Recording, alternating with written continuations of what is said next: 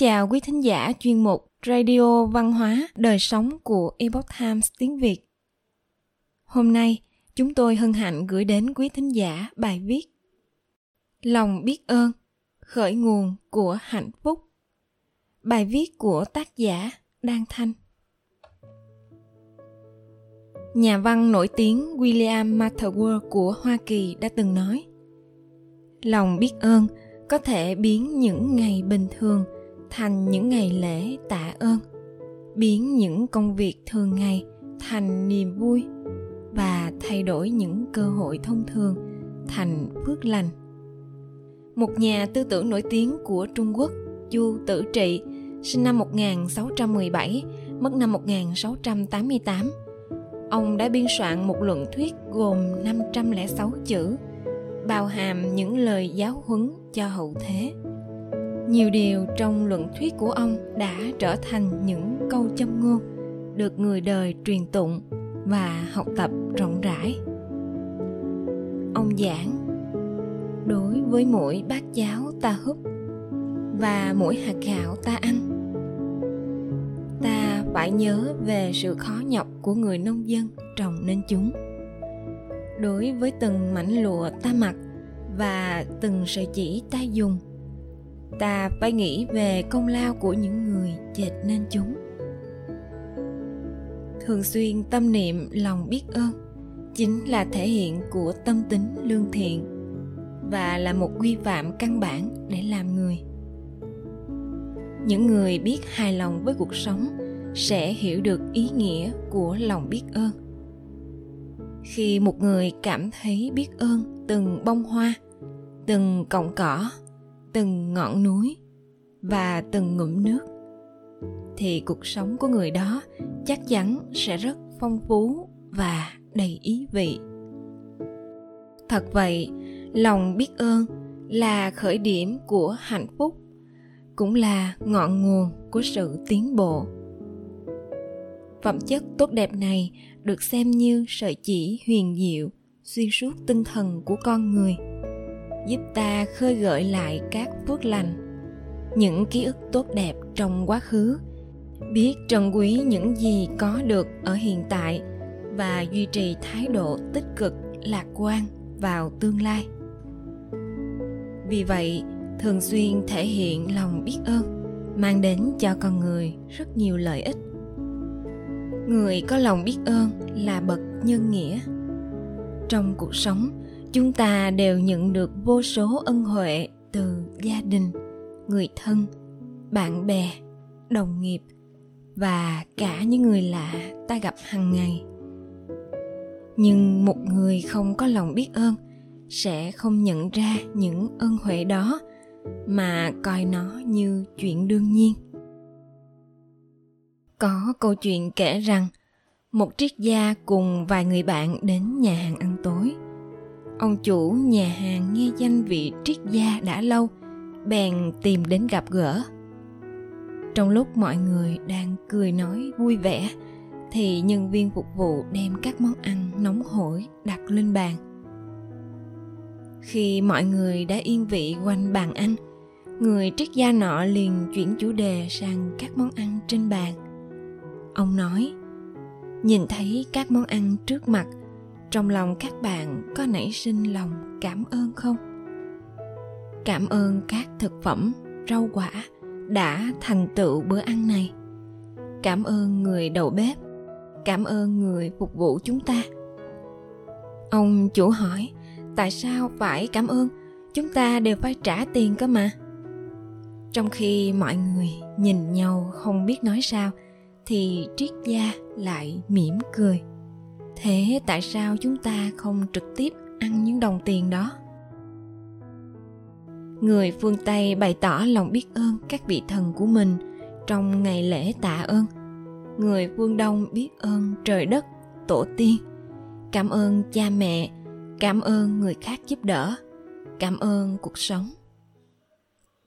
Lại có một câu chuyện kể về vị danh tướng bất bại hàng tính thuở nhỏ gia cảnh hàng tính bần hàng, cha mẹ đều mất sớm. Mặc dù hàng tính chăm chỉ học hành, văn ôn võ luyện, nhưng vẫn chẳng đủ mưu sinh. Đến bước đường cùng, ông đành phải đến nhà người khác ăn bám.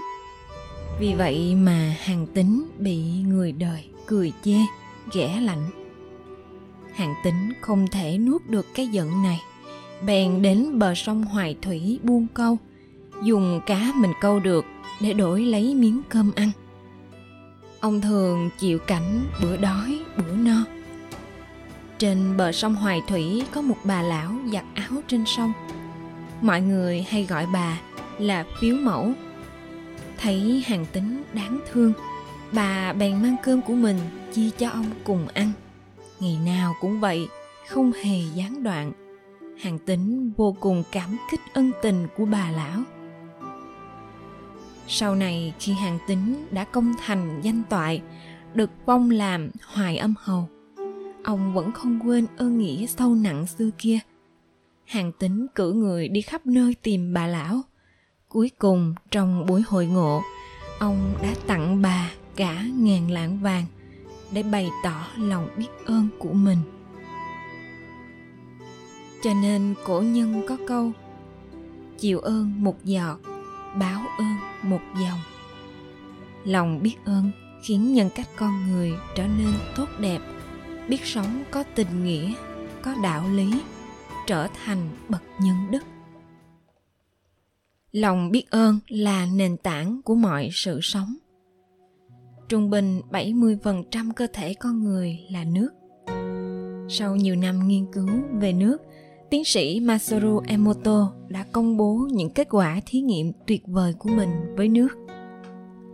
Ông quan sát sự tạo thành tinh thể nước với các loại nước khác nhau và phản ứng của nước với những tác động khác nhau của âm thanh, hình ảnh và ngôn từ.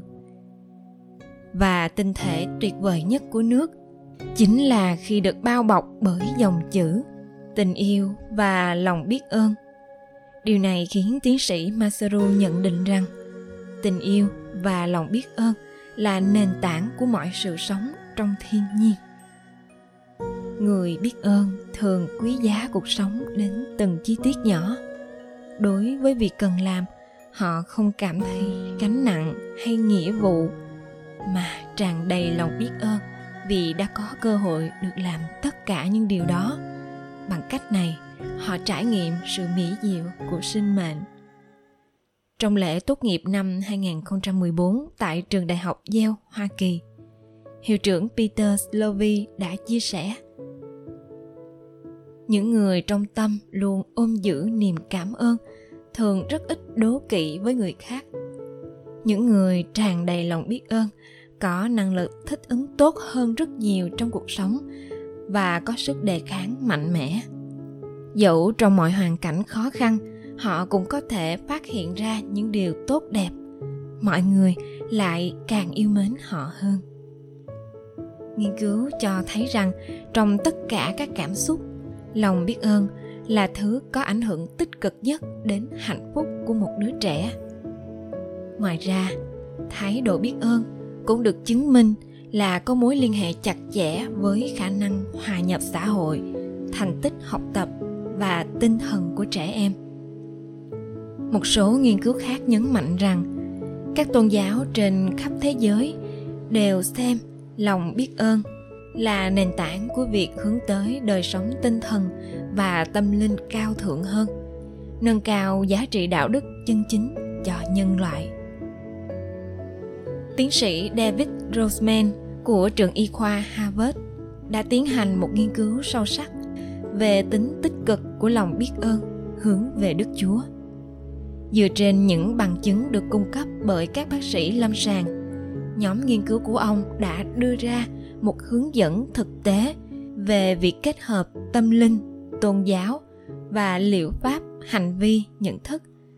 Từ đó thấy rằng lòng tôn kính Đức Chúa là nhân tố quan trọng trong việc duy trì đạo đức con người, giúp giảm bớt lo âu, trầm cảm và gia tăng cảm giác hạnh phúc trong khi được hỏi về con người, phải làm gì để đối mặt với những thảm họa có thể xảy ra trong tương lai tiến sĩ masaru emoto nói, sự yêu thương và lòng biết ơn với mọi người và với mọi vật.